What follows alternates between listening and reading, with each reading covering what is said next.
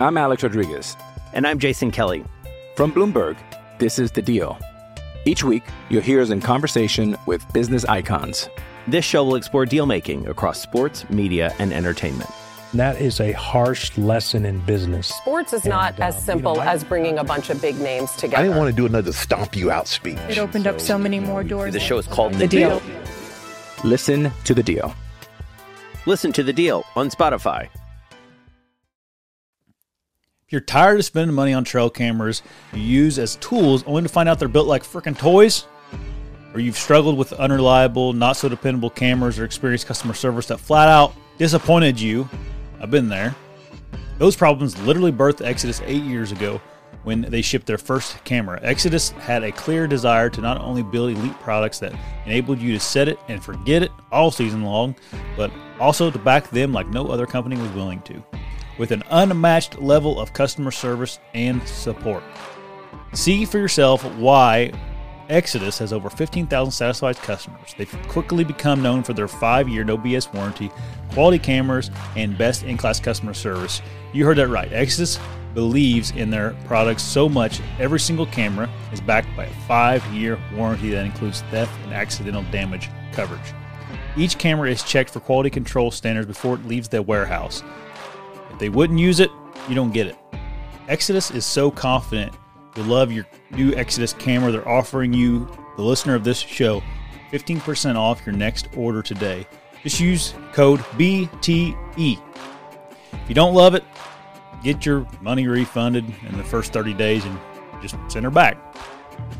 Exodus really has two excellent cell cam options for uh, all budgets, and they start at just $179. Plus, you're 15% off there. You use the code BTE. They have competitive data plans that allows you to purchase a, a plan and use the data as you see fit. They want you to be in control. There's no annual commitment and no limit on how many cameras you can run on one plan. You can share cameras with friends, no charge, which makes the Exodus lineup a great option for hunting clubs and leases. There are no additional fees for HD photo requests. That's pretty nice. No additional fees for video uploads, and all cameras share data on a single data plan for easy management. See for yourself why so many have made the switch to Exodus and experienced the Exodus difference. Use code BTE to get 15% off your next order today. Now let's talk about Osseo Gear. It's a great option for whitetail hunters. They develop a premium line of bow hunting gear that will rival any other clothing on the market in quality. Plus, you got a lifetime warranty on anything you buy from Osseo, which is pretty nice. They have a super unique camo pattern and great technology in their garments to keep you comfortable in the stand. So visit asiogear.com get you some premium hunting clothing. Gotta talk to you about Stealth Outdoors, makers of stealth strips. Stealth strips really are a, a product that any hunter, whether you're a weekend war- warrior or a guy that hunts almost every day, really needs to take advantage of. The stuff absolutely deadens your, your gear uh, to make it essentially uh, noise free. If you haven't checked out Stealth strips yet, stop buying all the other crappy alternatives like the hockey tape and any other stuff you're trying to use to silence your gear. Get the good stuff. Get Stealth strips. Visit stealthoutdoors.com. Pick you up some Stealth strips.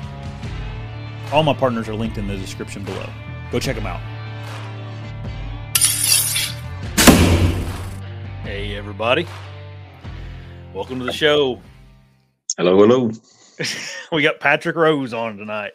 Big Patrick- star here. Patrick, Patrick's a, uh, you've been on a couple times now, a few times. Yeah.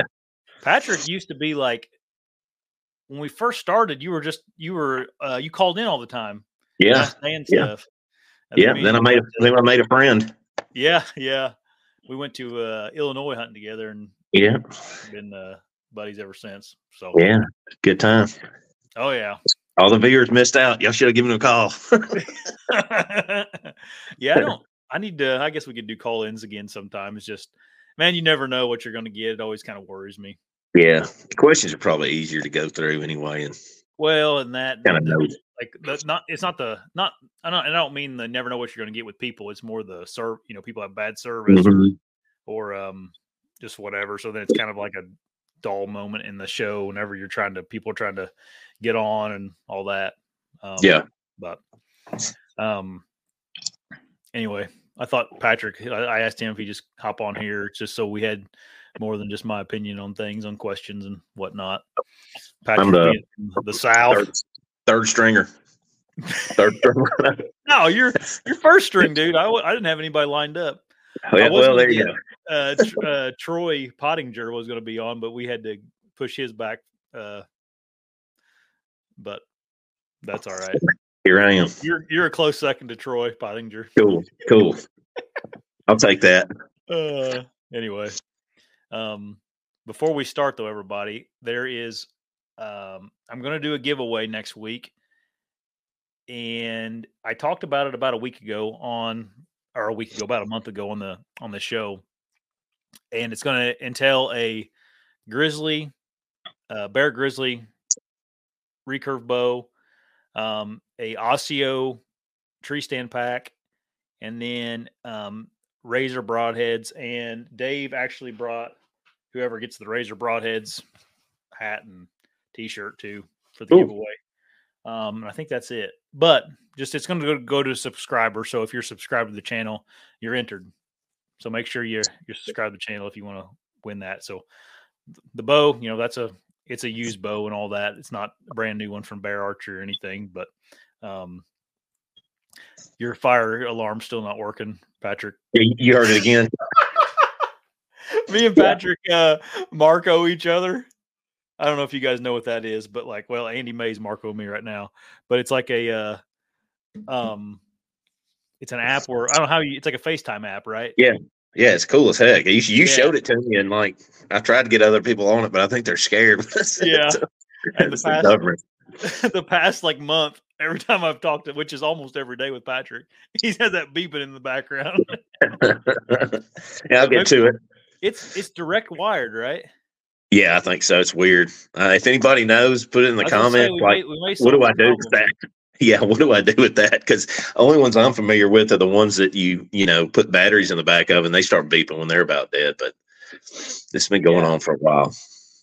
Yeah, that's super annoying. Usually, you just pop the nine volt battery out and put a new one in, and you're beeping Yeah.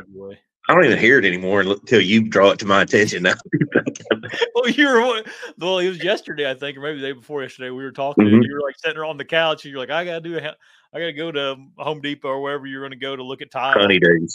Yeah, and I'm like, well, while you're there, you ought to get a nine volt battery for your your uh your oh, whatever they called the the fire not the fire alarm. detector. Yeah, yeah. I got a honeydew. I got a honeydew list this long. It's my slow season, so she's on me to do it, and it won't be my slow season in about two weeks. So Yeah, gotta um, get going.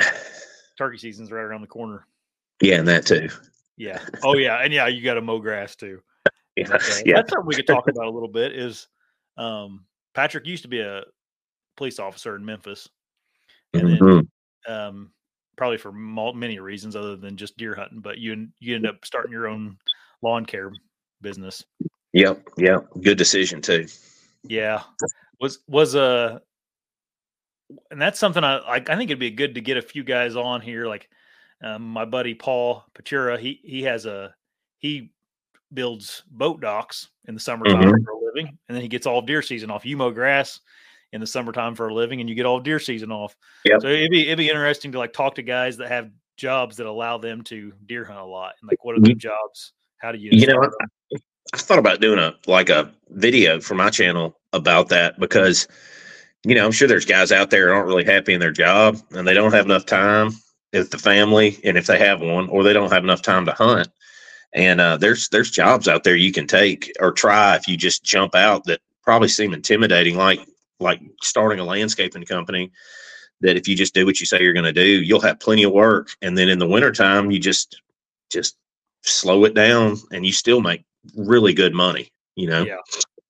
That's what that is one thing I would enjoy doing is mowing grass for a living. Like I like to mow my grass and and whatnot. I wouldn't mind it. I know I know after doing it for all summer it gets uh, old, but About August, about August when it's hot is when I get to where I'm like, oh God, I got this is cut number 18 on this same yard. I got, you know, I got six more to go, six more to go, and we're we're hunting, we're deer season. Yeah. Um, but anyways, if I ever started a little hide, another hot uh, side hustle, that's, that's something I wouldn't mind doing. Mm-hmm. Yeah, we've talked about it several times. Yeah. I just don't have a. I'd have to buy a mower and a trailer, but I got everything else. I got a couple weed eaters and blower and all that. Cheapest thing you can get into. I mean, I, you could get into that probably for under two hundred dollars a month at zero interest on this on these mowers and stuff. It's super cheap Yeah, to buy your equipment. true. You know, no interest. It's awesome. It just seems like around here, the only thing I'd be worried about. I need to talk to some people, but there seems like a lot. There's a lot of guys that are doing that now.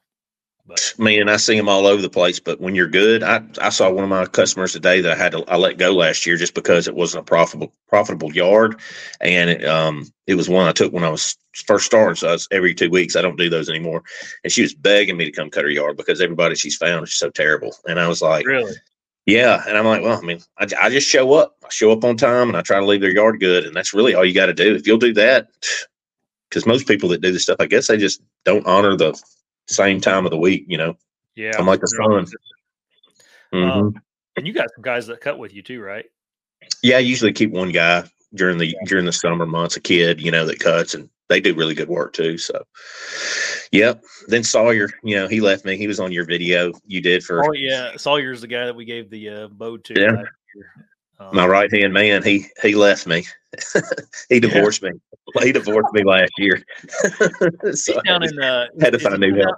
Is he still down there on that boat? no, he's on. I think he just started another boat today. The kid that was over here before I got on with you, he's Yeah. he's like their uh like almost like a brother to him. He's just younger than both of those boys, and uh yeah, he he just telling me he started a new job on a boat. So But he's still on a boat though. yeah, yeah, he's on another one now. Needs to start to start a fishing, working for a fishing boat, and then he'd have all deer season off. There you go. Those guys, they go, those guys hunt hard too. Yeah, I don't know anything about that kind of thing. Mm-mm. I don't think there's any uh, professional fishermen like that kind of fishermen in Indiana. Mm-mm. Yeah, you might, you never know crappie guys and stuff. We got a bunch of them around here, and they they charge good money. That's all Yeah. they do. No, I mean, isn't the when you say Like fishing, isn't isn't he like on a commercial one where he would? uh Um, like one I'm talking about be like a charter. Like if you and I want to go like uh deep sea or inshore fishing or Oh, something. Okay, I had in my mind he was doing like commercial fishing for like Mhm. you know. Oh, like uh, what's that show that used to be on that was in Alaska, Deadliest Catch? yeah, yeah. I saw I saw Sawyer in like a one of them yellow jumpsuits out there like fighting waves and yeah, yeah, getting bloody noses and stuff from stuff hitting him in the face, fish coming up. Yeah, uh, Yeah. Well, instead he's he's uh taking city slickers uh deep sea fishing, huh? Yeah, yeah. That'd be great if he's not doing that right now. I think he some of these boats. The last one he was on was a chicken farmer from Georgia.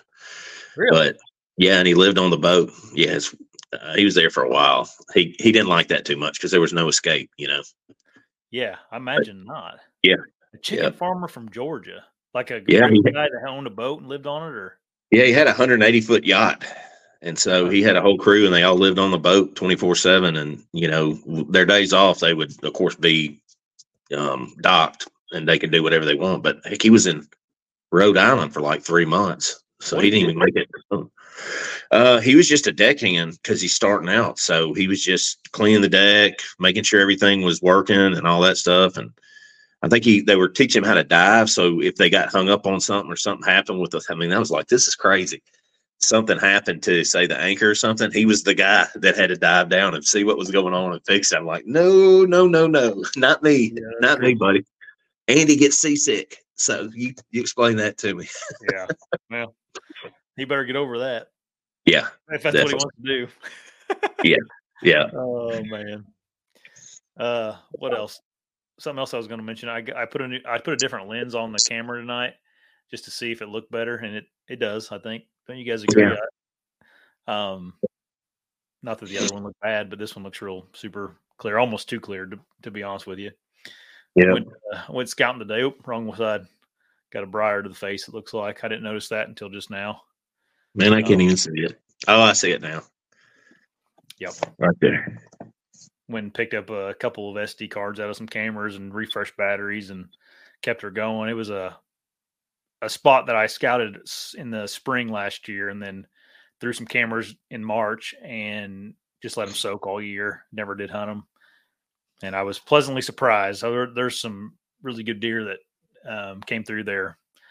Uh, I mean, it's not a surprise, but like from October 20th till about November 10th, I probably had four or five shooters in daylight come through there. Dang, that's good. Yeah. Yep. And then actually on October 1st at like 3 p.m., there was two shooters on that camera. So they were Really? there together.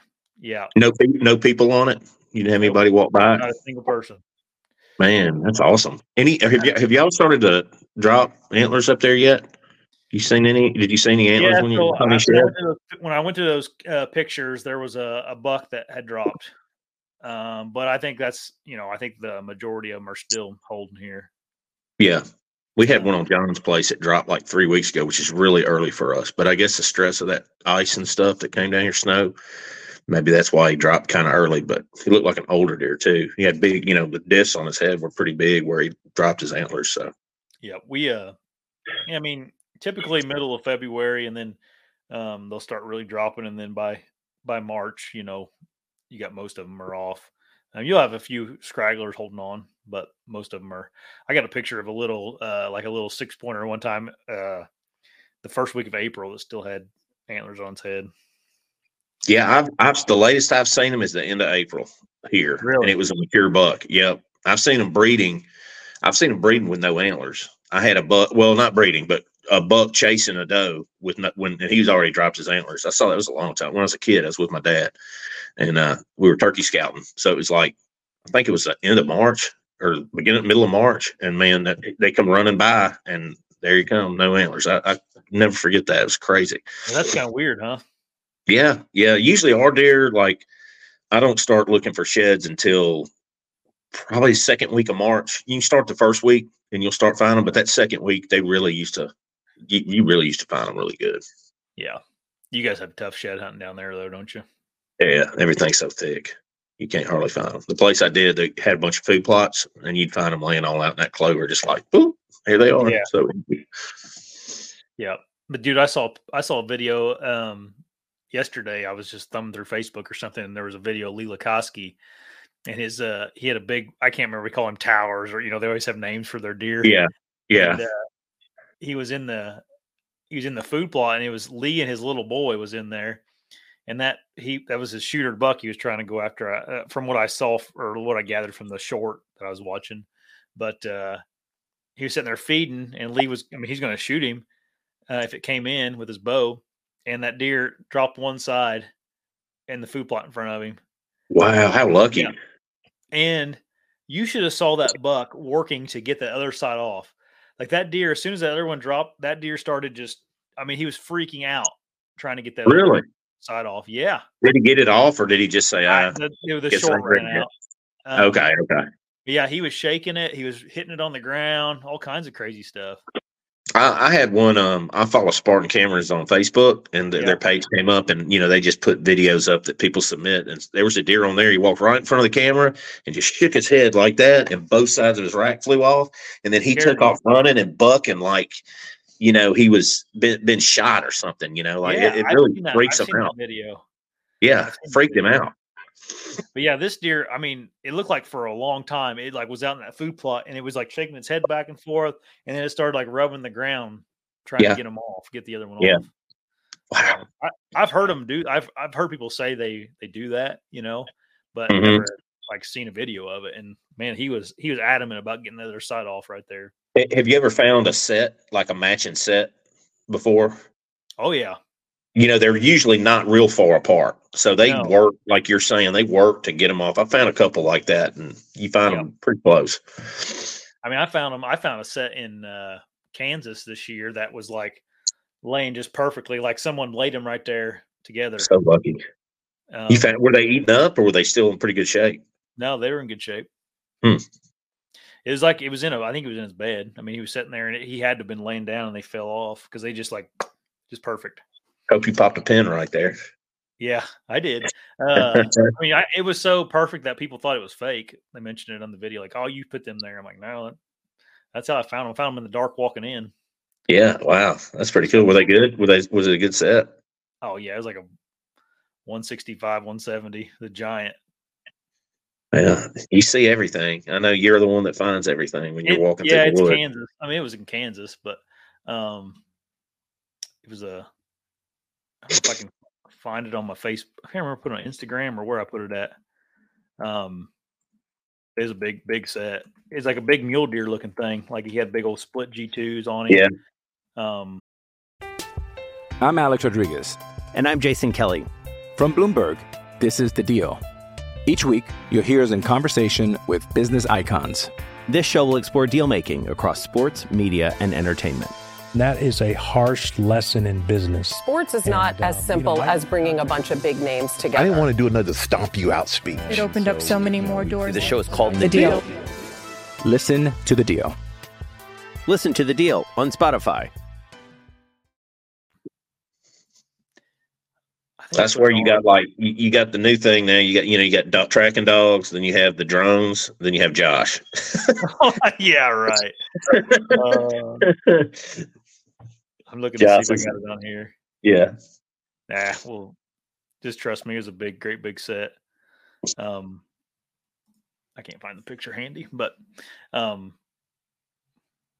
anyways, everybody, if you guys have questions for us, leave them in the comments. Me and Patrick will eventually, once we start stop talking, we'll, Yeah. we'll start We'll- a- we'll- answering questions. we'll talk about deer hunting. We'll, we'll talk uh, about deer. try- hunting. Try our best. or We've been talking whatever. about deer hunting. Yeah, We've been talking about deer hunting. Um, one thing I wanted I wanted to talk to people about. One of the guys that I really want to get on here. Um, I, I want to just mention him because I think I think people would just get excited about maybe having him on this this spring. Is your buddy John? Hmm and he's one of those guys that uh you know you, you always talk about like there's probably like some great deer hunters or some of the best deer hunters in the world probably people you never heard of and you kind of describe john in that manner um it's ridiculous. yeah It's ridiculous. How how how crazy good he is. yeah uh and I, i've talked to him just a very not not a lot but a little bit and uh i think we're going to try to get him on this And when it comes to turkeys, like, I mean, they don't stand a chance. And I mean it like from my like, it's crazy. It's I mean, it's just crazy. He just knows them. Uh, his dad, his dad, who's passed, used to say that uh, he uh, he's in the wrong profession. He should have been a sniper for the Yeah. U.S. government. As good of a killer as he. He's just ridiculous. Turkeys is a whole nother level with him. He's so good. Yeah. He seems like he's very uh obsessive about it too. Like he gets very di- dialed in whenever he wants to be. Oh yeah, yeah. He's got he gets laser focused when it's on something like that. You know. How But- many deer like I you know I know he he helps a lot of people, right? Like he he even like manages properties for people. Uh huh. Yeah. Right? He Or, like, does. you know, helps people kill deer on their properties or whatever Yeah. you want to say. Yeah, yeah. He he puts a lot. He probably puts more people on turkeys now because he's getting older. Um, when he was younger, you know, he killed, killed, killed, but he still got. But the older he gets, he likes to take people that are kind of inexperienced and um, show them how to do it. And um, Yeah. you know, he's good to watch. You'll never learn enough, or you know, just hunting with him. But um, you learn a lot. I mean, you learn a lot, but you just man, if I could shadow him deer hunting, man, I would. I'm like, dude, he's like a brother to me. And I'm like, when are you gonna? We never deer hunted together like me and him. We've turkey hunted a million times, never deer hunt together. I want to deer hunt with him because I want to just like just I yeah, I agree with you. Pass that knowledge on. It's so intriguing to like people like I mean, how many I mean, how many deer do you think he's killed in his life? Oh man, he's probably killed thousands, but like mature bucks, man, I really don't know. I would, I mean, if I had to guess on how many mature, when I say mature, I mean four, four Yeah, years right. or better. Right. I mean, I mean, I don't even know. I mean, How many killed this year?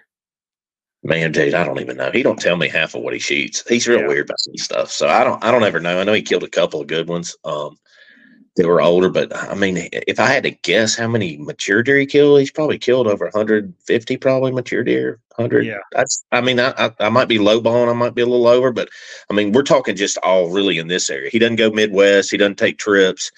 you know, that's just you know Tennessee, Mississippi, Arkansas uh, in his Yeah. lifetime. I mean, he's like pushing sixty, so he's and he's in good shape. So I mean, you've met him; he's like Yeah. in really good shape. So he's not like an old, you know, almost sixty. He's he looks like he's in his forties, but Yeah, he goes, goes, goes, goes. You know, Oh, he like I think one thing he has.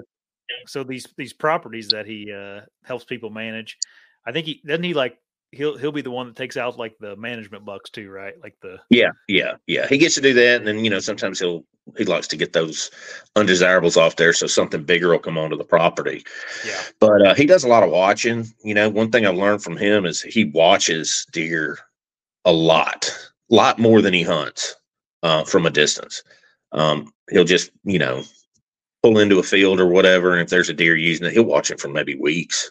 You know, before he actually goes in and make the kill yeah he's very patient and meticulous when he goes in to kill him. You know, I'd have already blown it like day two. I'd be like, oh, he's coming out there, going after him. You know, yeah. I think that's something that I think the vast majority of us. I was talking. I was talking about this in a video the other day that I did. Like, um, I don't. I think 90, 90 and I think you'll agree with me, Patrick. But I think ninety nine percent of deer hunters, including probably me and you, we have no idea what we're doing most of the time. Like, I think there's just like maybe a handful. You know, there's more than a handful, but you know, there's very few deer hunters that are like John or Mhm. Dan, Dan Or Johnny Billy Stewart. Johnny Stewart, that just Mhm. like when they have They know. Yeah, yeah. The rest of us just like we fumble around the woods. We think we have an idea, and then we get lucky maybe once a Yeah. year. You know, I try to put it all together. You know, I, the way that I do it. And I've, I, so for all the viewers, I didn't mobile hunt until three years ago. So Yeah. I'm a baby mobile hunter. But I've killed a lot of nice deer by doing how we all do. We find the good sign, we set a good stand up, uh, we pay attention to wind, and, and and we go in there and kill them. And I, I, the majority of my big deer I've killed with a bow because that's just what I like to do. But you know, it's a change when you start mobile hunting because you're you're. It's almost like I'm starting all over again. Um, but it's been good. Uh, I- Yeah. I get on a lot. More, I get a lot of opportunities. It, I hadn't gotten that. You know, I think Dan asked a question um, the other day of like, "What is your weakness as a hunter?" If you probably remember it, he posted it on Facebook. And I mean, mine would be picking the right tree. I would have to say, and staying on bucks too long. Uh, those are the two mistakes I make. But I get a lot of opportunities now that I've gone mobile. Um, but you know, yeah, I mean, that's that's probably the biggest thing that I've I've changed up. But I agree with you. I think I'm better than the average guy, but I'd like to get on that that level Yeah. like those guys we talked about. Like, yeah, and I get a lot of time too. So I mean, it's not like a big difference there. But I, I hunt a lot because of my job. Right, right. Yeah, my I think my biggest thing is I just need to like whenever something happens to me, I need to figure out why it happened to me instead of just like moving on or Yeah. um this or that. You know, when I get a picture of a buck on October 1st over a scrape during daylight hours, I got to figure out like where was he doing there? Why? Where was he bedding? Where did he come from? Where did he go? You know, why wasn't he there October 2nd or 3rd? You know, whatever the case may be. Um, I'm real bad about that. Like, I just need to, whenever I get a clue, I need to take advantage of it instead of just blowing it off. You know, Do you run your cameras in the same spots year to year to year to year and watch the bucks year to year to year to year? I have been the last several years. Yeah. it's made a huge difference for me because what I've noticed is, and you know, you've read articles about same time of year, same day, a year from the time they show up, and and it is like I'm not gonna say it's hundred percent, but it's better than fifty percent odds if that deer wasn't harvested the year before that he's going to show up in front of that camera.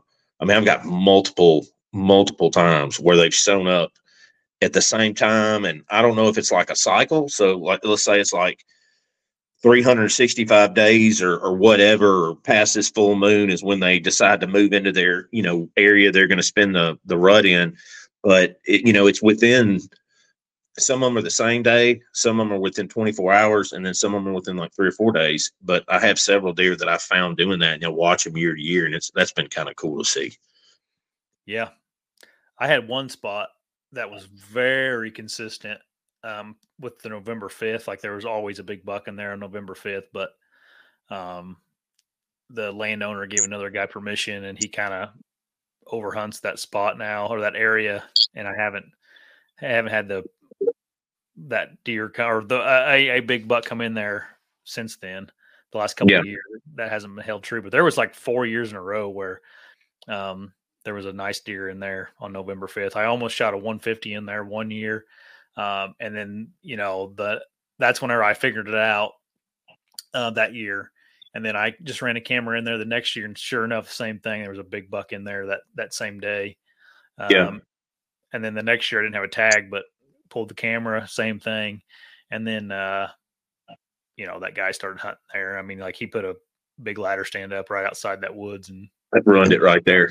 yeah, he Yeah. just sat there. You know, he sat there, whatever, every weekend, you know, kind Well, of thing. So You know, when I first started running cameras, I would just say, okay, I'm gonna set them on this scrape, see what's here. I'm gonna set them on the edge of this field or on this trail.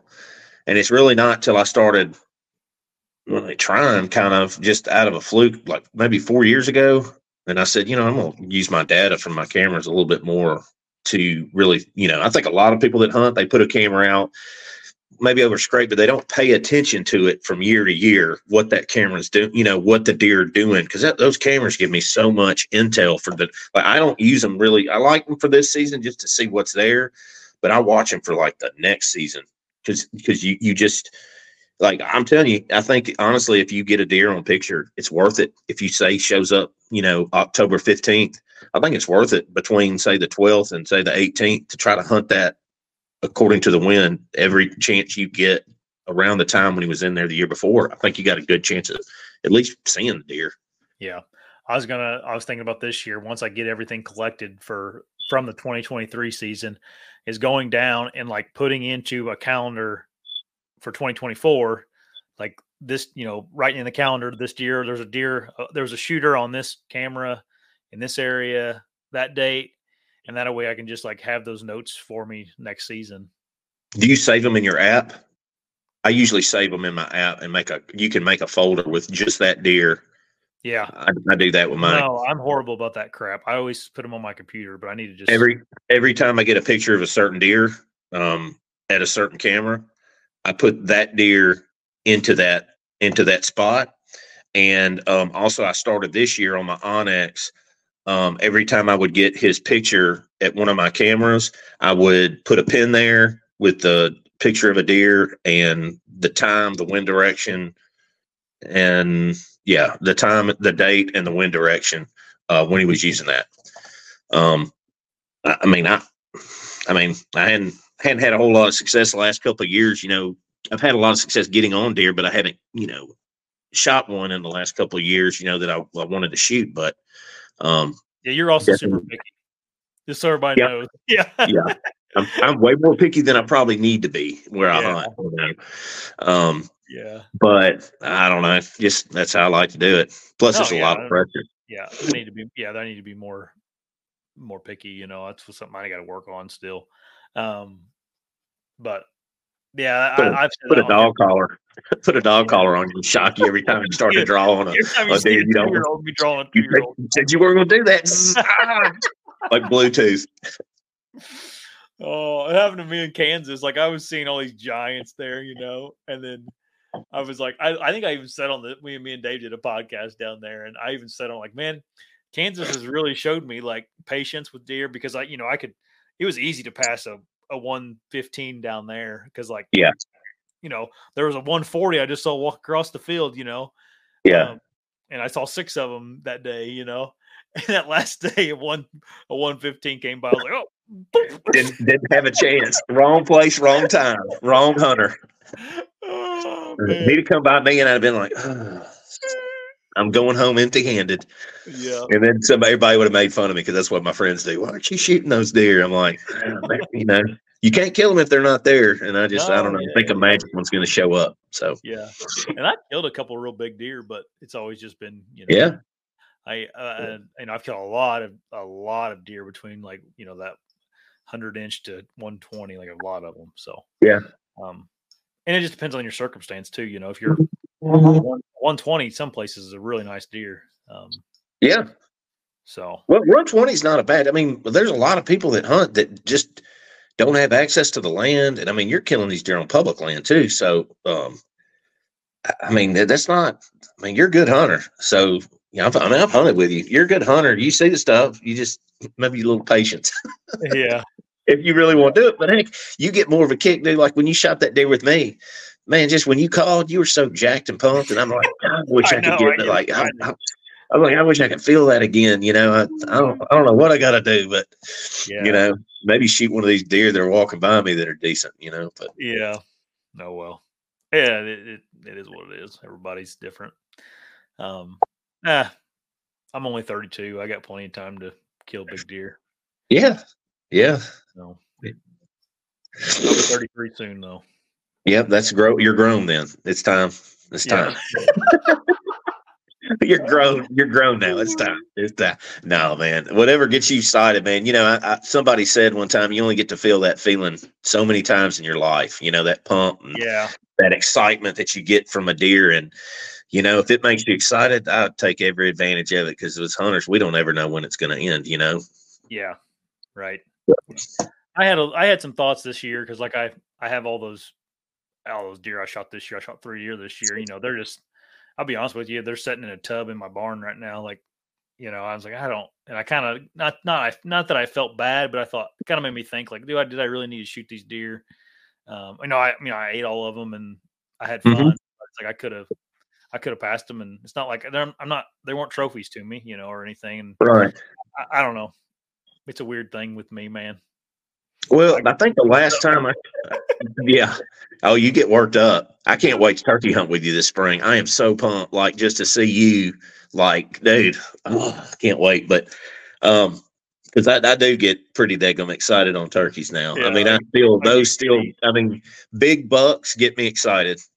Uh, old bucks. I'll say old bucks. I mean, it could be a giant six point that's four or five years old, and I'll be just as excited to shoot that as a 180 inch deer. I mean, because I just Yeah. the age thing really is what gets me going. But like with turkeys, nah, man. I mean, I dude, I'm always worried I'm gonna miss because I mean I've killed a lot of turkeys. Been hunting for.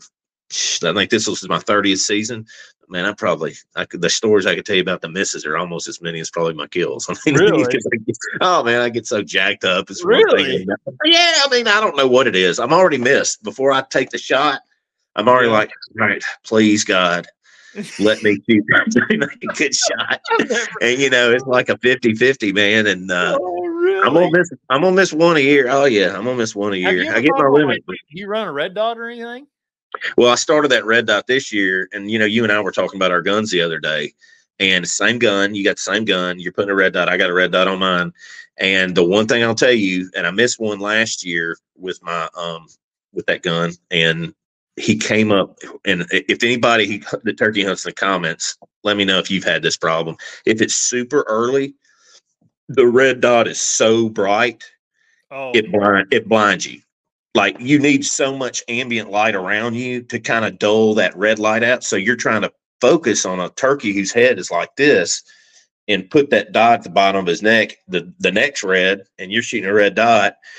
I, I mean, that's my excuse at least, but it was I noticed it a couple of Oh. times when I you know, when I drew down on a turkey and I was like, all right, I'm gonna shoot. And I was like, oh man, I can barely see him. I think, yeah, I think that's you know, and just it's hard. I've never But- shot it. Maddie shot her deer or her turkey with the red dot this year, but I've never.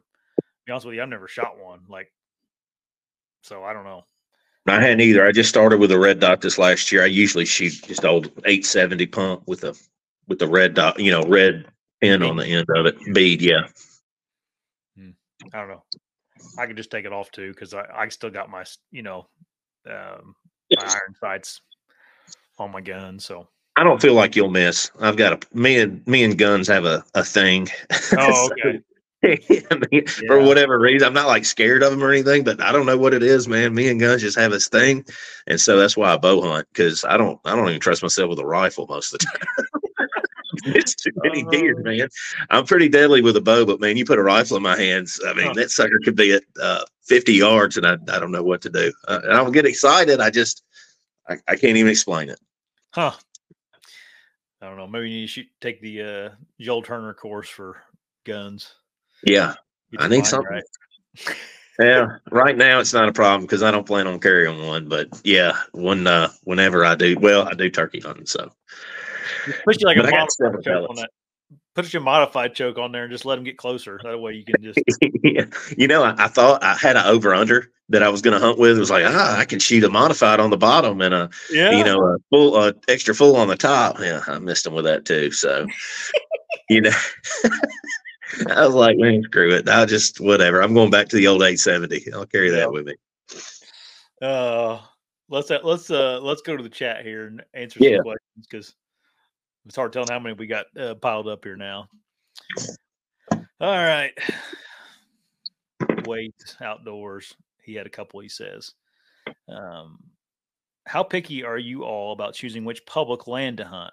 How far you can get away from roads or too many roads? What do you think, Patrick? Um, when I'm looking at public land, I'm going to look at two things.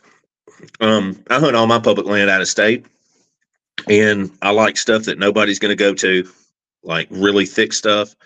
I always hunt thick stuff here, and a lot of the Midwest states seem to be a little bit more open from what I've seen. So I think people shy away from the thick stuff. Um, sometimes I will look right by the roads, um, and then of course the deeper you go, the you know less people, you know, kind of typically, yeah, typically go in. But um, and the biggest thing I'd say is be somewhere where there's big bucks. If there's a lot of big bucks in the state and it's one of the Midwest states, um, you know, you're going to have big deer there. Yeah. Um, how picky are am I with my public land? I'm super picky about it, dude. Like you, like Patrick says, like um, you, you have to be in the right spot and like uh, the right piece of public that has big bucks, right? And if you harp on one single piece of public all season and you're not having success there, like move on, you know, keep keep jumping around till you find a, a big deer um, or whatever you want to, uh, you know, know people or whatever the case may be. So, um, I think I, I I think I'm pretty picky about about where I hunt and, and how I go about it uh, on public land.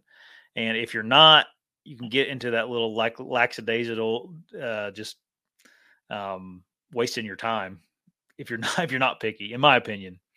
So I, I think if if you don't don't like if you don't like where you're at and it doesn't look good, don't waste your time there.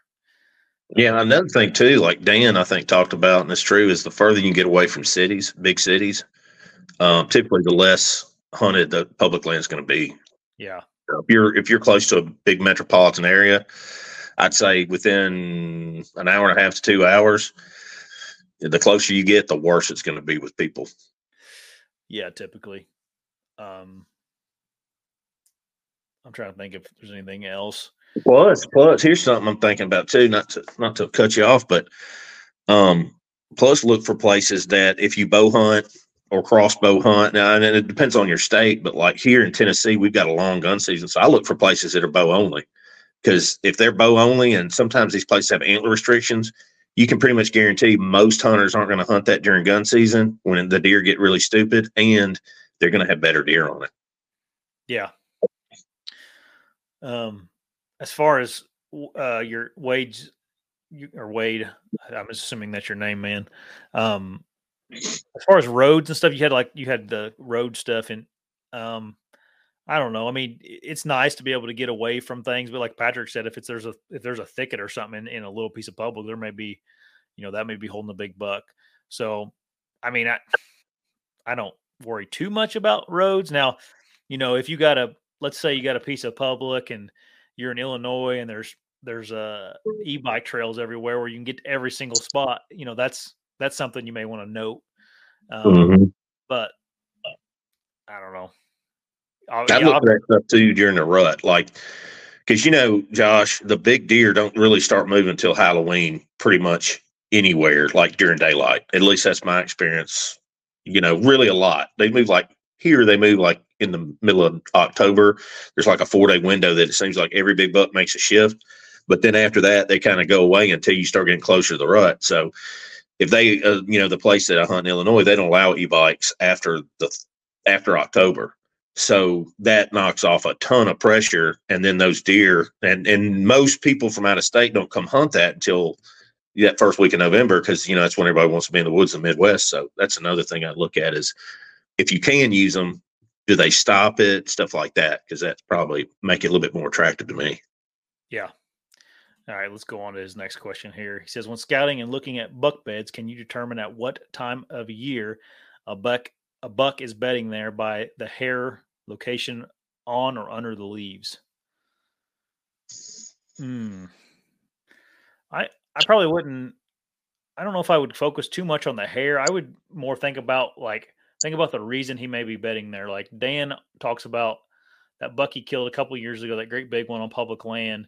He knew that that deer was in there during early season because of the foliage around where it was bedding at. He knew that if it had to be early season because once the leaves were off these particular trees that that buck was around, that he was exposed and he wouldn't be laying there. So I think that's a better way of determining, like, you know, let's say you find a buck bed and there's a patch of persimmons, like if you're in the south or something, or or white oaks up here, like okay, that that could be a really good buck bed for um early season if, the, if the food sources are, are close by.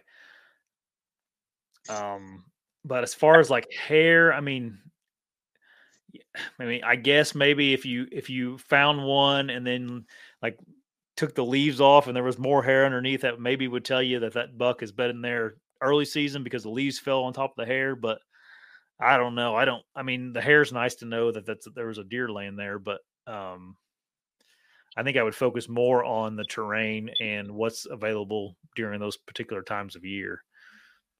I don't know. What do you think, Patrick? Uh, yeah, I wouldn't pay attention to the hair. Just that would confirm that was a, a definitely a bed. But um, yeah, and then I always do. Like if you find something you suspect is a buck bed, get down in it and look to see if it's advantageous. Like think about it, if you were getting if somebody was hunting you all year, you know, trying to kill you, would this spot give you an, an advantage? Because that's that's how they think. Um, you know, and then like I mean, all this is you know from Dan. Dan's the buck bed hunter, so yeah, you know that's kind of where I got a lot of this from. Down here in the south, it's hard to hunt beds. You you saw the terrain when you were down here yeah. hunting. It, it's they can bed anywhere, so I don't pay much attention to to specific buck beds. I wish I could find one because if I do, it'd be awesome. But very very challenging down here. Yeah, and I think uh, that the buck bed hunting that works really good in marshes and swamps because you can find specific be- beds most of the time. Um, in hill country, you sometimes can, but even then, you're just you know they can kind of they can kind of circle around on a on a point. They can bed a lot of mm-hmm. places, um, just like the South, where they can bed a lot of places just because of the uh, the cover that's available there. So then you're kind of, yep. you know, I think more, you know, think about it more like like John Eberhart teaches that, like find a bedding area, not necessarily mm-hmm. bed, you know. Um, and that's you know that's Dan's point also. It's just just a different way of thinking about it. I think sometimes depending on where you're at, like if you're in a marsh in Wisconsin, you can definitely find buck beds, you know, fairly easy there. Easy is a you know that's a loose term. It's not easy to find, you know, it's not easy to kill a big deer anywhere. Mm-hmm. But um anyway, I hope that answered your question, man. Uh, one more. Wade asked one more question. What does a buck search for in late season habitat? Say after the rut? So go ahead. Patrick. Yeah, I'll I'll take this one first, and then I'll let you. So if you look, there's a if you go look up from Mississippi State, there's a pretty cool. Uh, there's a buck that I can't remember the number of him, um, but if you look for it on on for for them, Dr. Bronson Strickland followed a buck in the state of Mississippi down in the Delta, and it summered in Louisiana they watched it for four years. So it did the same thing every year. Summered in Louisiana, went like 20 miles across the river, across the Mississippi River into Mississippi, stayed in Mississippi in this one little area during the rut. And then when he left, he went up into this area that they later found out was thick, and he didn't move for like two weeks. So they got concerned that he had been killed and that he moved 100 yards. Um, but they thought 100 yards that's code he's dragging his you know carcass or whatever. We need to go get our yeah our, his collar around. his collar. So they went down there and they ended up jumping the buck. Well they watched him do it for three more years. So you know a lot of times we go where did all these mature bucks go now that the rut's over? Like we're not getting pictures or anything. I think they don't go anywhere. Like they literally lay down in a thicket and eat browse a little bit here and there. But I mean, I just unless there's really cold weather, I just don't think they really have to move a whole lot. That's what I think they do. But they look for thick stuff, definitely. Always, you can't go wrong looking in thickets for bucks or stuff like that. Yeah. Sean has kind of a, I think, a similar question. Um, Sean, you may have to reward this if, if we don't answer it right, but he says, How does one figure out uh, after rut area bucks feeding? And do they change right back to normal patterns or slow to get back to it? Um, I, I don't think, this is my opinion. I don't think after deer start getting hunted after like the opening day, um, I don't think they ever go back to that. I just don't think it happens until they have a whole freaking winter and summer of people not chasing them around. Um, I think your best time to kill one is that first couple days or during the rut when they get stupid. And then after that, you know, late season is really good in some areas, um, especially with areas that get really, really cold. You know, I think Patrick, you probably, you guys probably, your late season probably sucks, right? I mean, uh, it, it, you know what? It used to be really good in January and you get the cold weather. If you have fields, um, and low pressure, if you're on a place that has low pressure, I mean, it shows you what deer want to do. Yeah. Um, but if you're on high pressure, man, I think they just what I said earlier to the last uh, to Wade's question. I think they just go and sit in a thicket yeah. where they can see open areas, and it's work for them year after year after year, and they just they just don't move. They literally like disappear and go underground until uh, when you say probably the green up, maybe when it, things start to kind of green up a little bit. Yeah, yeah. Seems like you start seeing them kind of. I, I I've seen some pretty nice bucks during turkey season, just mm-hmm. kind of like being pretty comfortable. It seems like again. yeah, it's like they um, know, man. They're smart. Yeah, but going back to like their normal patterns, I mean, I think they have late season patterns that are different from than early season, just based on their food, you know. Um, and and I say all that, and then I'm going to tell you this, but like during late season, if you can find uh, a place where they're wanting to eat, like it's a really good time to hunt them. I mean, um, but I, I'm not going to tell you like they're going to go right back to what they were doing on October 1st when season came in. You know, um, I think I don't I don't think they'll they do that. You can kill a lot of bucks late season, man, when they're on that food because they go back to their stomach. It's just what you said, finding kind of what's got the best cover close to a lot of food. Yeah, and then dude, it's so freaking hard. Like they're all grouped up together. There's no cover anywhere in the trees, yep. so you're you're exposed. It's like uh, I went hunting well with you guys in Illinois, and it was mm-hmm. like, dude, there'd be I, I'd I'd, ha- I'd be on a group of deer, and then you have to get by four or five does before you know anything would come by. It's just so tough to yep. to happen, but yep, it's what it is. That's that's the challenge of late season, and and they're they're usually that time of year, like I said, they've been hunted all year, so they're pretty alert to what's going on around them. I've killed some with a rifle, but I've never killed, you know, I've never killed one with a bow. I don't think after Christmas. I think that's about the latest I've ever killed one. Yeah. Close, you know, in close range and bow range. Yeah. That's still late season though. Yeah. Oh, yeah. For, yeah, for sure. All right. Let's see here.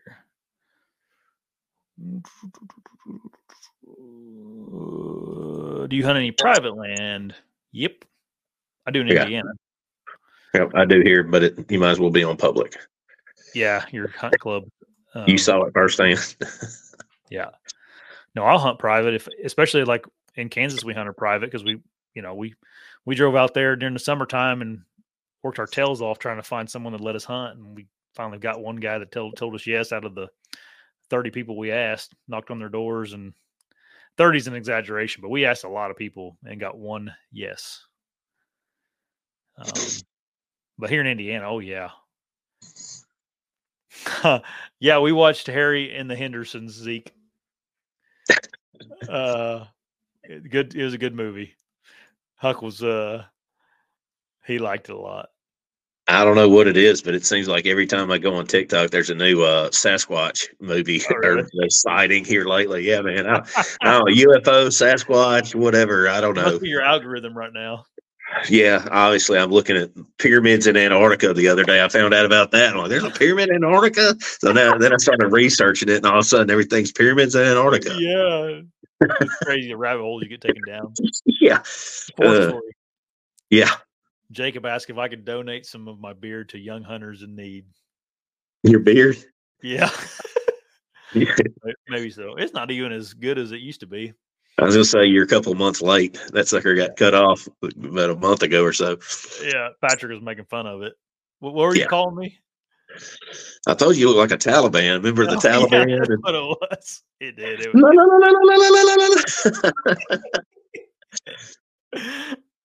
oh, David has any Patrick? Any tips for finding bucks down south? Uh, you got to be where they are. If you're from down here, you know that it's like it seems like all the big deer are on these big private clubs because we have a bunch of clubs down here. I don't know what states you hunt in. I hunt in Tennessee and a little bit in Mississippi and uh, Arkansas, and you know everybody's got the land pretty tied up.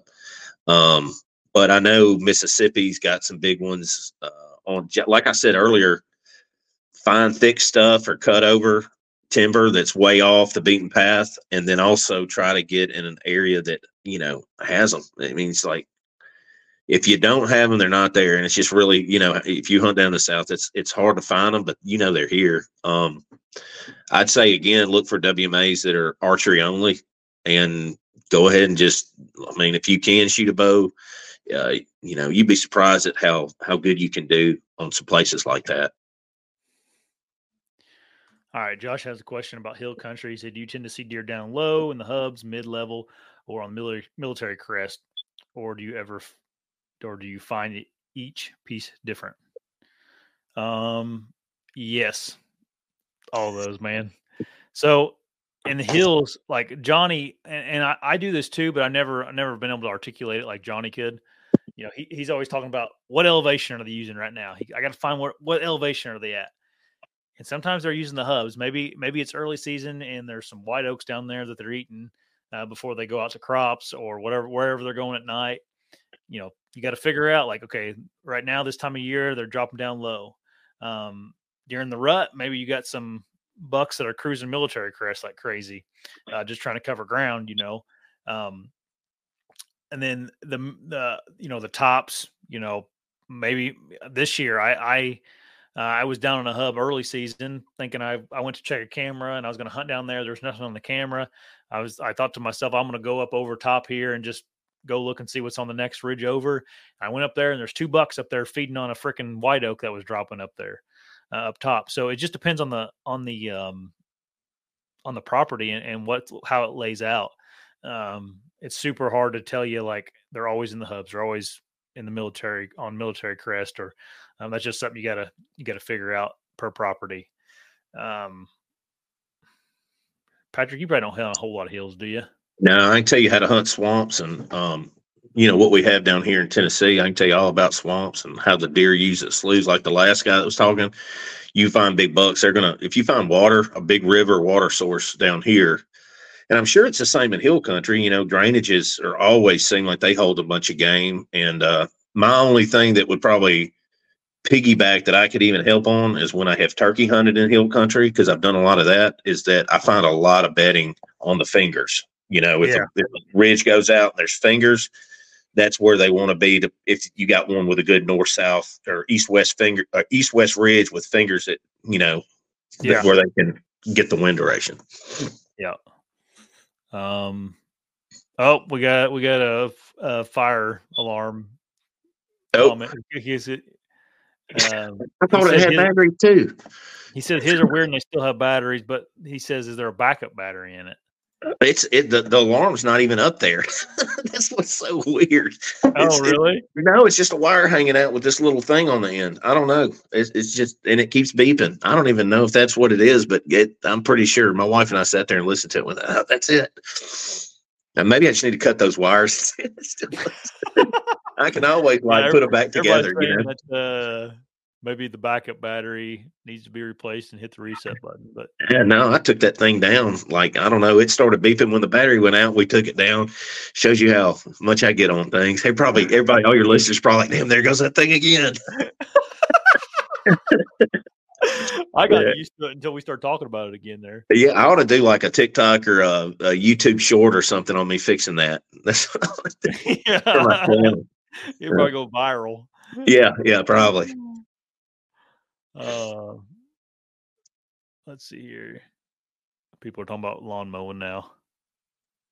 Hey, fire away. I'll answer those questions too. No, they're just making comments. They're not really asking questions. Yeah, it's a great uh, business to get into if you want deer hunt a lot. Oh, oh man, they're talking about their favorite mowers and every everything else. I run a Scag for everybody out there. It's what I Yeah. love. Love my Scags. I've had a few different ones. I settled on Scag. Buck Slayer, I'm not sure what you're asking here. What lens one y'all talked about on last podcast? Maybe elaborate a little bit, man. I'm not sure what you're talking about. Uh, what what lens for like a your camera, like those cameras we were talking about? Oh, the one that you're using now. Oh, no, 'Cause you said you put a new lens, right? prime- Do what? Didn't you say you put another lens on your camera? Is yeah, that- no, it, it's not one I. Not it's not one we talked about. Uh, this is not a good. Uh, this is essentially not a good uh, lens for anything other than this right here or taking pictures. It's just a Okay. fixed. It's they call it prime lens. It has a really low uh, f stop on it. That's why if you can see like how clear I am and how blurry my background is. yeah, yeah. Uh, it, it, It looks good. for you. Yeah. Uh,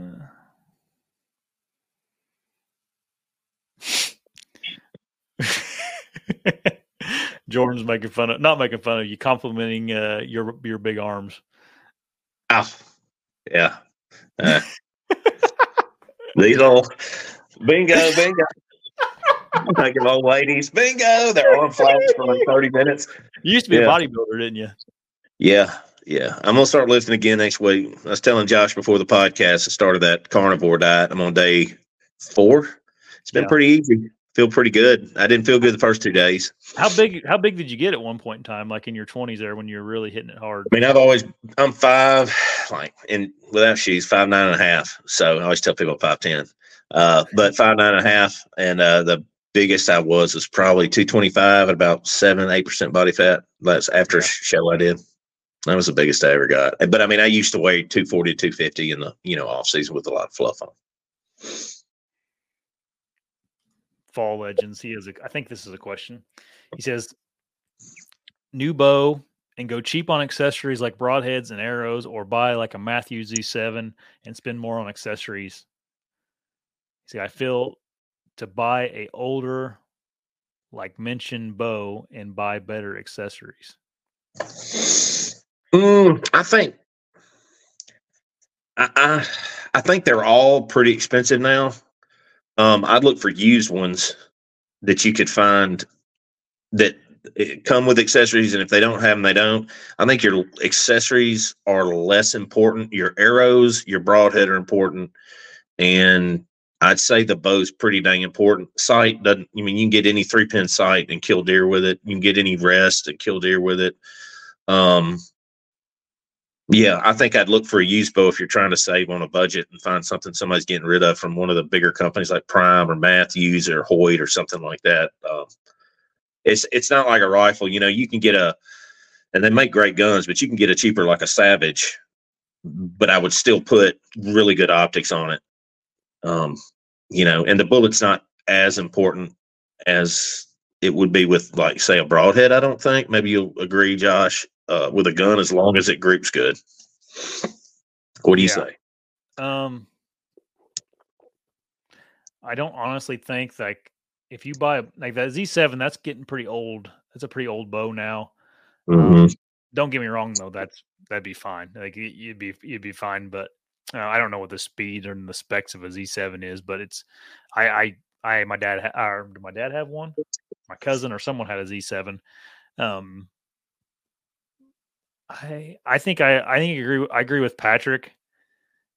I I think if you're gonna spend like extra money, probably get you some uh, a good set of uh, arrows and, and broadheads. Um, I don't know, man. It's it's tough. Like that. I know there's a. I think if you buy a bow that's anything less than six or seven years old, it's probably just as good as anything that's made now. You know, as far as mm-hmm. killing a deer, it may feel different or have a different draw cycle or whatever, but I think the the speed of the arrow coming out of that bow is going to be about the same. Yeah, they're all pretty much. I mean, they haven't changed in. I mean, so uh, I shot my biggest deer up until that last one I shot, and I shot him with a PSE Carrera I'd had from 1998. Yeah. And you know, I had I bought the bow in '98, and then you know, a lot of us we struggle in our 20s trying to find out what we want to do for a living. So I didn't have a lot of money, and that was the only bow I had and could afford. Because I mean, they're you know, you're looking at fifteen hundred dollars then to get set up. Now it's about two grand. And I mean, I killed three or four really nice deer with it. You know, you just like I said, got to pick your broadhead, but also there comes a point where, you know, if you can do it, hey, pick up two yards, go cut two yards Yeah. for this summer and make it the extra money to buy your bow if it's if it's a budget thing. But if it's not, I'd, I'd spend the money on a bow, arrows, and broadhead for sure. Yeah. I don't know. The the only thing that I I don't like to cheap out on a rest. I just feel like if something goes wrong with that rest, that is a pain in the butt for you. But also like some guys would prefer buying a you know, fifty dollar or seventy dollar whisker biscuit over my Hamskea drop away. So Yeah. I don't know. That's tough. It's, I don't think you can go wrong either way, really. I mean, Mhm. I- I wouldn't worry too much about it. I guess I'm saying. Yeah, as long as you can put it where it needs to go every time, that's all that matters. Speed's not speed's not what I used to think it was when I was younger. Yeah. And I also don't know. I don't know what your bow is you have right now, either Fall Legends, but that Matthew Z7 would be. I mean, you could kill. I mean, that was the best bow ten years ago. You know. Yeah. Um. Oh, sorry. Okay, his next was is, is for anybody who wants to start archery. Um, Oh, okay. So he's new at archery. must be. Yeah. Okay. Yeah, Z seven would be a good entry bow. It's they're they're pretty. They were. I, I remember those. Uh, that's that was a solo cam, right? Yep.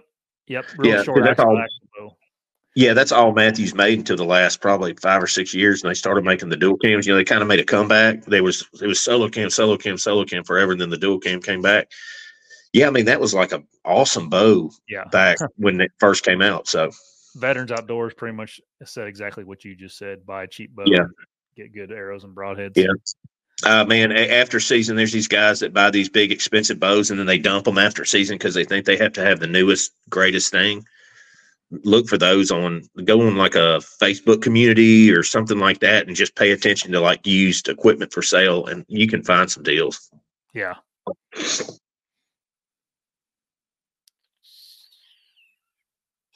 Hmm. You don't have to do this if you don't want to, but can you tell us your craziest cop story? Uh, okay, so yeah, so I will say this. So I had a permission to hunt a piece of property inside the city limits. I killed some good ones on that property, but I had some trespassers.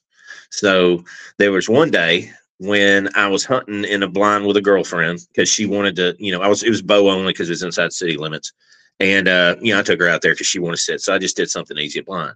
I was sitting there, no one's supposed to be on this property, and I hear boom, a gun right behind me, scared the mess out of me.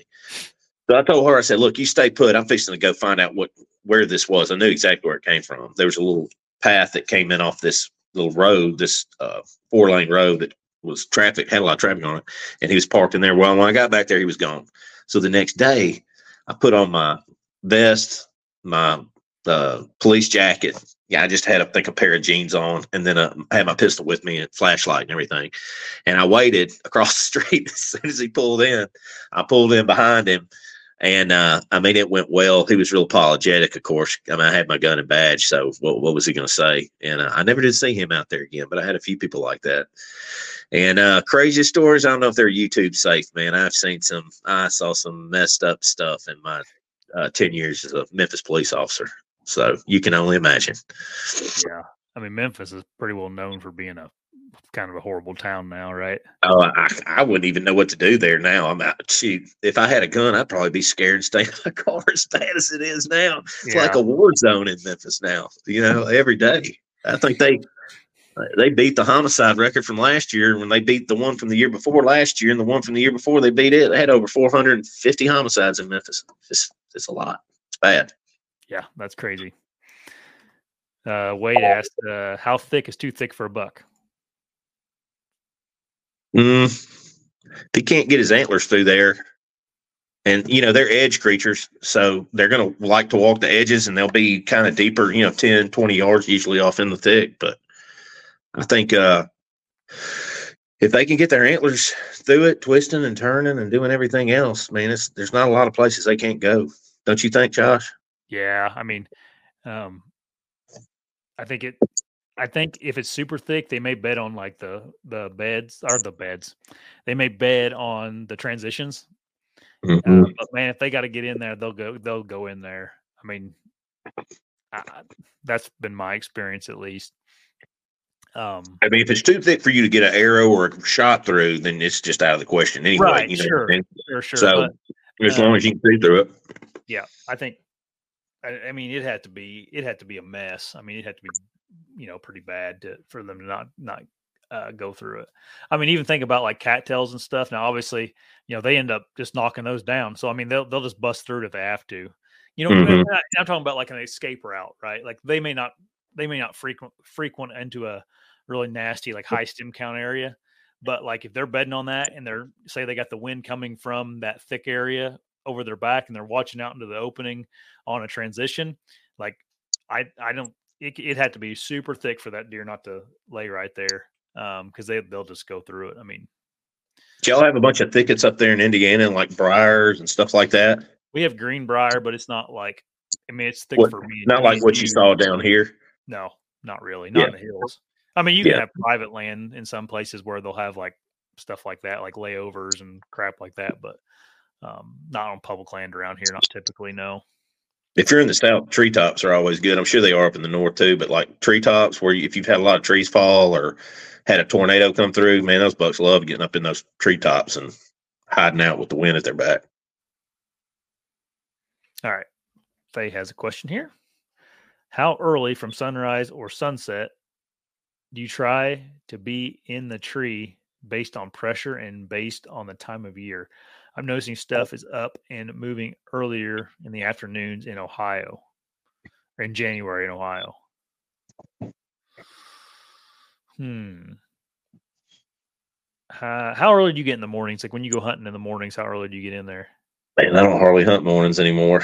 Um, I don't know if it's because I'm old and I'm like, oh, this bed's You're so warm. And then, you know, we have the little. Yorkie. We have, you know, we have Tucker, the little Yorkie that he's always cuddled up He's next to me. Like, "Ah, next to you, and do I really want to get out there and do this? Um, Now we know why If I- didn't kill a deer this year. yeah, well, I saw all mine. the- I saw all mine in the afternoons, but uh, yeah, I, I mean, the mornings I did hunt this year, I would say, you know, I like to hunt mornings when the rut happens. It can happen at any time. Um, but when I, yeah, when I hunt mornings, I'm usually, I usually get in there around gray light. I don't, I don't really, I'm not a big, got to get in there an hour and a half before daylight to beat them in there. I'd rather try to get in there maybe I, just plan on catching them transitioning from one bed to another or a feed going to feeding or something like that. Kind of what I do. I don't, I'm not a big get in there super early guy. Yeah. Um I think the more time you can spend like like in the like he asking about the evenings too. Um, it's not Oh, yeah.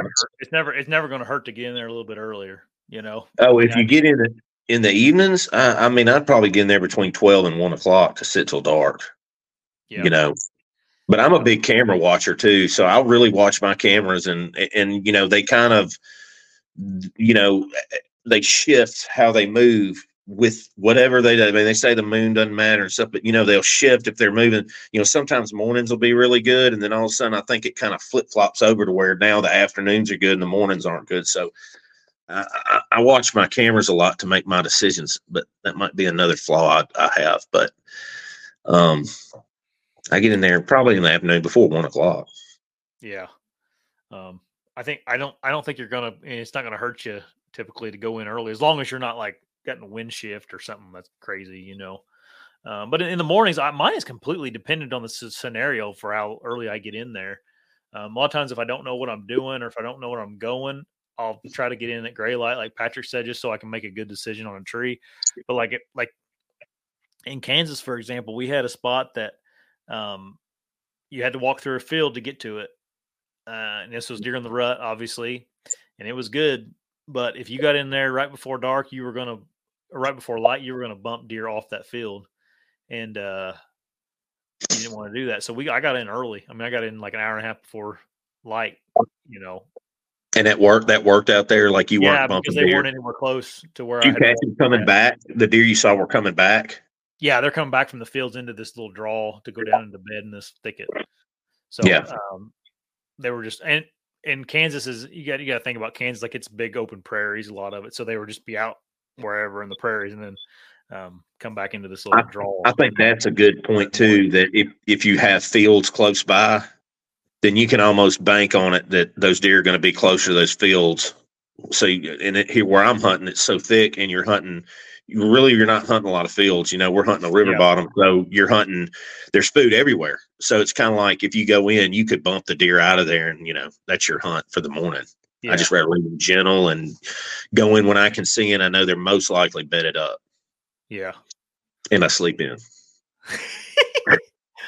Uh, Let them out of state, then I go. That's right. you're in the hard. rut, dude. There was one morning in Kansas where I uh I sat there all morning, didn't see a single deer, which was not, you know, it was kind of weird. Um, and like a lot of guys at eleven, like a lot, that's the time a lot of guys get out, out of their trees, eleven o'clock. You know, I Mhm. didn't see a single deer until eleven thirty, and by and by twelve thirty, I'd seen six bucks. You think it's from people pushing them around when they were getting down? No, I think it was just midday movement during the rut. Okay. because this was Kansas during the Yeah. you know during the rut when we were hunting private. So I mean, I don't think I wouldn't think so. No, I, I think there was like a you know probably a hot doe that was bedding in a in a bedding area I was near, and there's probably bucks that were making their rounds into seer. You know, I can't wait to get my tag. I'm excited. Yeah. Whenever I get it, yeah. a couple more years probably.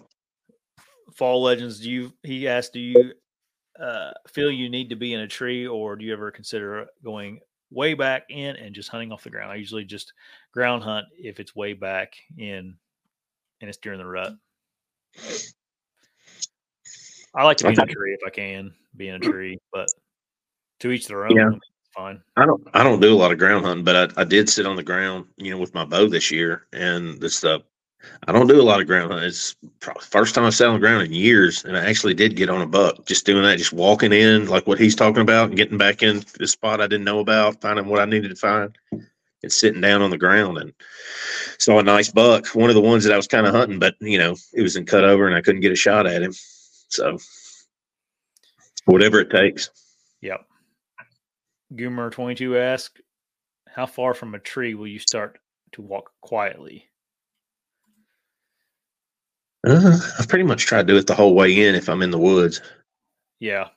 If you got like a super long walk to where like let's say you got like a like you're here in Indiana on public and you got a you know a mile and a half or a mile to walk on like a horse trail or a hiking trail, you know, I'll just buzz. If I'm on a hiking trail, I'll just buzz down it. Mm-hmm. I'd say that last couple hundred yards is when I'm going to try to be real quiet, getting into a tree. Um, Yeah. So, you know, but if you're hunting 100, 150 yards from a parking lot, you know, you want to just be, be quiet. So, um, it's all dependent, but I definitely would, if you're within a couple hundred yards of where you want to hunt, you got to try to be quiet. Hmm. And yeah, like Faye just said, uh, Goomer, it depends. Like if you're if you're going through bedding or, or you just you're going to be close to deer, you got to be quiet.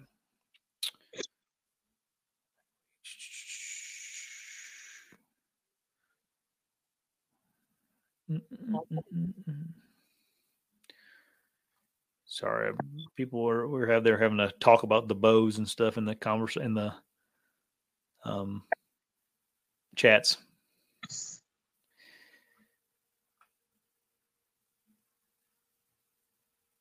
Hey, Buckslayer, re-ask it here because I don't have it up. I'm sorry, dude.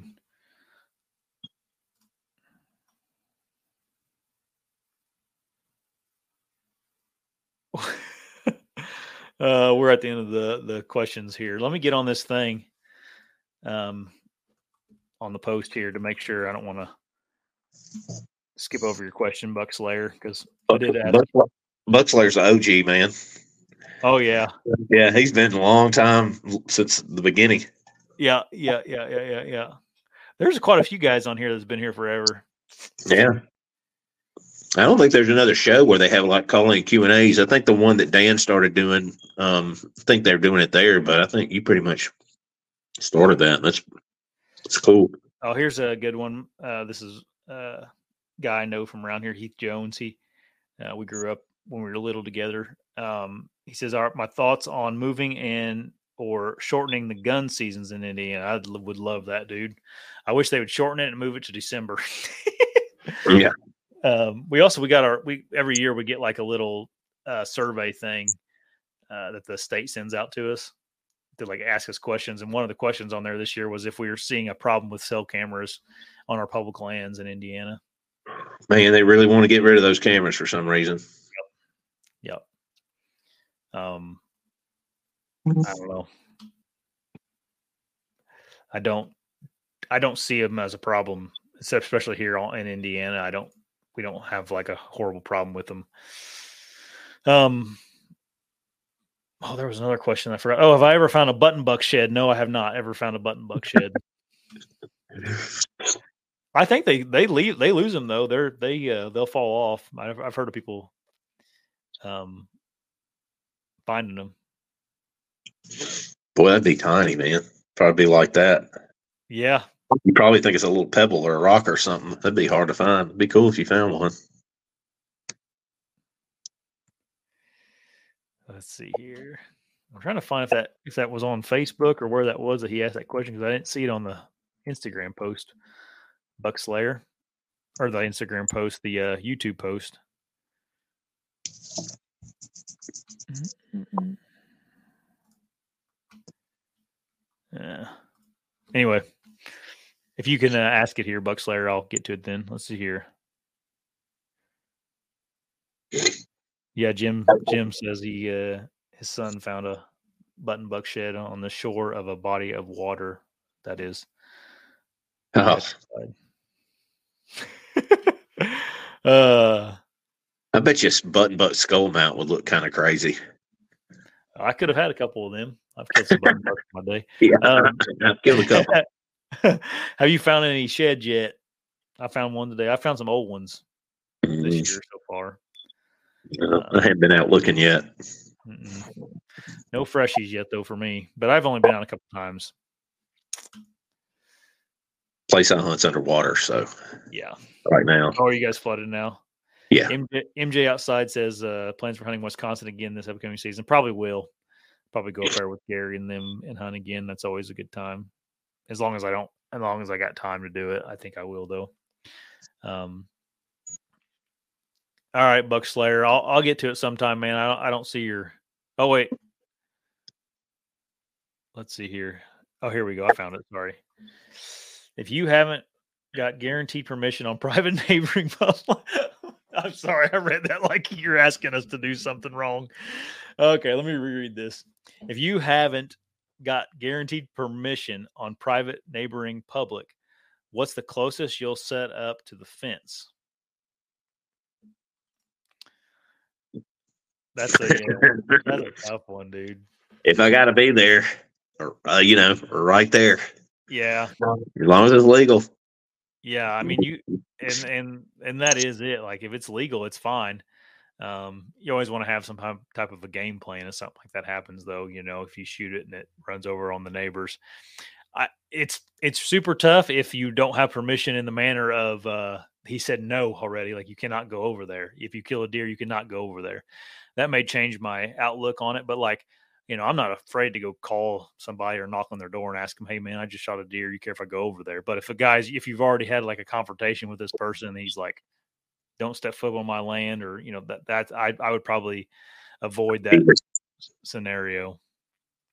Yeah, I'd, I'd, probably, I'd probably maybe try to make contact with him first. Just, you'd be surprised. I hunted a piece of property, and or I was turkey hunting on the national forest one time, and I shot a bird, and it was right on the line of a field in the private. And when I shot it, he flopped over on the private, and the owner came over there because he heard the shot, and uh, he actually wasn't that mad. You know, he was just like, you know, this is my land. I said, yes, sir. I was on this side. You know, I, I didn't mean for it to go in the field, but he, you know, he, I called him off of his field into the public, which is legal, and shot him. And then he, you know, as soon as he crossed that line, I shot. Probably could have waited a couple minutes.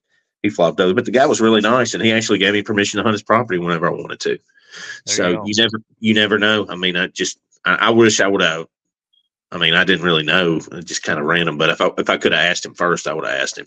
Yeah, it's tough. Like you know, if you hunt public land uh, enough, you're going to run into this scenario. It's just a Mm-hmm. fact of deer hunting. Like Gary Buck, he killed, he shot this year in Indiana. He was hunting freaking 250, 300 yards from the property line, but he didn't make a great shot, and that deer ran across the property line. Like it's it's just going to happen, man. You it's hard to avoid it. Um, but like I said, I I think most guys, if you get a hold of them, most property owners, and you tell them the scenario, I don't think they're going to be aggravated. Now, if you're like I said though, if you've already had a confrontation with this landowner and they're not good with it, like it may not be a great idea. You're not doing anything illegal. Um, you just it's just the, the the ethics of however you feel about crossing property lines to get your your deer, you know. And different people have different opinions on that because you know people some there was people that were just you know unsubscribed to this channel because we did not go trespassing to find that deer, um, Gary's deer. So Really? oh yeah, I mean, you don't. You can't do the wrong thing if you're gonna. I mean, you shouldn't do it anyway. But especially if you're going to be a, a public figure in the hunting industry, you can't can't do that. Yeah, that's what I think too. But some people were, you know, it, it, like what the comments were if uh if you let property lines stop you from getting a uh, a deer that you shot, you shouldn't be deer hunting. I like I like fines, fines and game warrants stop me Yeah, Not this magical line that says that you can't go. It's those and that game. Uh, I don't think. I mean, it's just that's just how some people feel. I, I understand their point. Like it Yeah. does suck, and it's it's morally it's hard to to do that. And ninety percent of the time, nobody will ever know. But it's always, you know, it's what you do when you're not being watched. Right. Is what is it's your character. You know, your integrity. Mark C asks, how do you feel about using drones finding wounded deer? I might buy one this year. and who said anything about finding just wounded deer? no, I, I think it's great. Um, I was talking to a friend of mine because, you know, I don't know what it is about wives, but they cannot stand to see you sit around the house when it's deer season when they're working, even though you've worked and made your money and I still get paid in the winter. Yeah. Oh, it, drives her nuts. And I'm like, I, so I, I talked to a friend of mine and he, he had a, he had a farmer over in Arkansas fly a drone up and he's like, man, you can see those deer like they're right there. I was like, oh yeah, man, they're awesome. I, I was like, I'd like to have one. And he says, why don't you do that in the wintertime for a side job, find deer? And I, so I got the bright idea of telling my wife that she's like, can you not get a real job in the winter, like mortgages or something? I was like, forget it. Just forget it. I thought I was on to something there. Uh, work on your YouTube channel. Yeah, yeah. Well, hey, I'd have plenty of content if I went and found deer. That boy that does it's making Oh, pretty yeah, good, yeah, making true, the killing. He gave away one yesterday. Gave away a whole drone kit Jeez. To a, to a, one of his guy people that subscribe, and he's doing pretty good. Yeah, I don't have a problem if you're just using it to uh, find deer. I think, I think it's just a sl- slippery slope, you know. Um, but if you're if you're just using it to find people's deer, I don't. I think any, any way you can find a deer that's uh, been shot is a good thing, you know. What do you Um, think about using one to map properties? Like, let's say you you got a piece of property, right, and you want to look at it and see where the most deer activity is from, you know, where they're bedding and where these deer bed, just to familiarize yourself. Do you think that's part? I think finding a deer and then going directly in on that deer to hunt him that day and try to kill him. That's definitely like there's no sport in that. But uh, to me, I'm kind of undecided on the the la- you know what I said before. I don't. Do I don't think they should have anything to do with hunting other than finding a deer. Yeah, you're probably right. I mean, I'm I, I agree. how I feel. I mean, I don't. You know, whatever you want to do. If it's legal and you want to look at Yeah. deer with a drone, that's fine. But I just, I mean, I, like I said, I don't have a, I don't have one single problem if someone shoots a, a buck and um, can't find it and they find it with a drone. I think that's pretty cool. Um, but I don't know. It just seems like it'd be hard. It'd be tough. You know, that'd be tough, tough thing to. It's really become a thing this last year. Like I never even heard anybody talk about it, and then I saw that kid that was doing them. I guess year before he started putting out content. I say kid, he's probably in his thirties, but he's a drone deer recovery or whatever, and he does great content. But I saw Yeah, him using cool. that, using that thing, and he's in Ohio, and and uh, I was like, man, I mean, it's impressive what those things can do. Yeah, it's crazy. Um, it's definitely a, a hot topic. Like a, it's a, it's a clickbaity question. Um, I just, it's, it's a weird thing to think about. Like, it's, it's almost like, are we, you know, we're we're not at war with these things. You know, we don't have. You know, you know what I mean? Like, drone strikes. yeah, this isn't Al Qaeda. Like, we're not. Yeah, trying- like, The, the president authorized bu- drone strikes on a several 180 bucks yesterday. Uh, that's where like I think it's okay right now, but I think that you just got to make sure that the uh the lines don't start getting uh crossed, you know. Which it seems like for the most part states are staying on top of it. Like I think they make, you know, it's pretty clear what's legal and not legal, but I you cannot use them on on public. I mean, I know you cannot fly every public that you've looked at. When I was in uh, Illinois this last year, a guy told me he was like, "Man, I hunted out here with." And there was a guy that for like eight years he killed a booner every every year. Um, he'd sneak up on it and shoot it, wear a ghillie suit, sneak up on it, and shoot it. And he was, I think it was during the shotgun season up there, and that's what he was doing. He's using a drone, and he'd fly it over, and he'd find them out in the field. He'd look for those white antlers out in that CRP up there where we hunted Yeah. and then just sneak in on it, boom, shoot it until he got in trouble. Okay. yeah, they took his drone, took his deer, took his license. Yep, Yeah. it's illegal. Whoops, that's the wrong button. Bucks Larry has a second part of the question. He said, "Do you shoot with uh when you shoot a deer with a bow? Do you generally go back to where they came from or towards bedding?" I'm gonna think about my deer here that I've killed this. I could think about the ones I killed this year. One of them went back to where they came from. I mean, I don't know. Maybe this year is not the greatest year to think about it because both of my deer died within uh bow range of me. But uh last year the one I shot in Wisconsin did not go back to where it came from. It, it went the opposite way, uh, towards a road actually. Um, my Ohio buck did not go back to where it came from, and Indiana buck did go back to where it came from. I think does tend to turn around and go back, and I think bucks tend to go straight forward. Maybe That's so. been my experience. When I when I think about the ones that I've killed bow hunting, uh, now with a rifle, with a rifle, it seems like they always go back to where they came from because I think it's the loud boom. I think they get they they hear that and it makes them go away from it. But with a bow, in my my experience, they usually just jump, kick, and go straight as fast as they can. Yeah.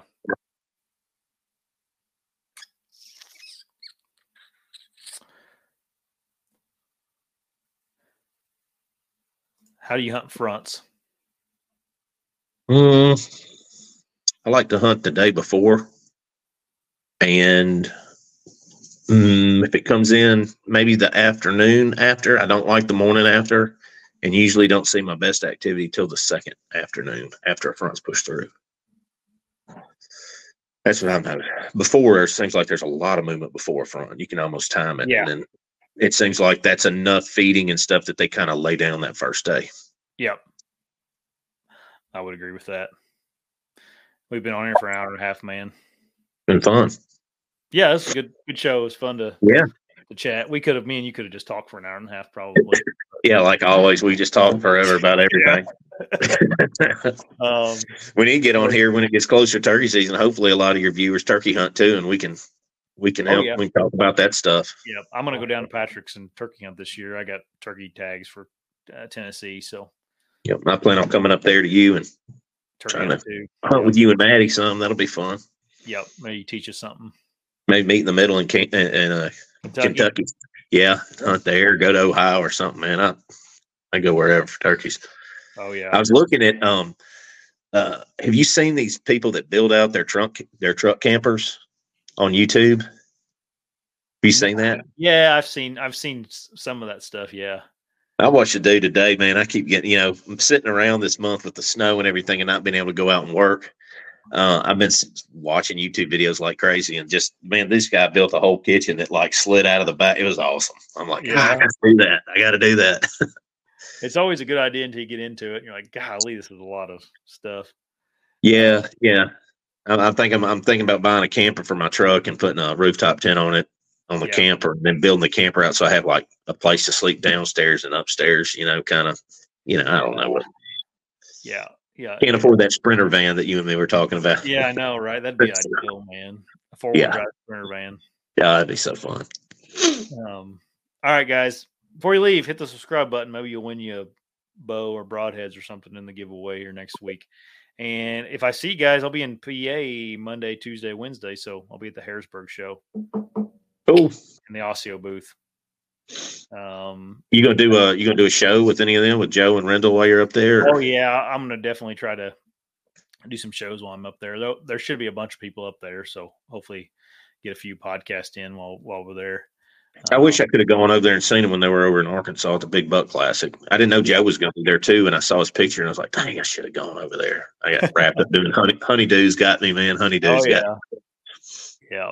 I'm gonna be busy the next uh, month with these with going around to shows and stuff. So, um, and then in March I got two in March too. But uh, Is it with Osseo or is it?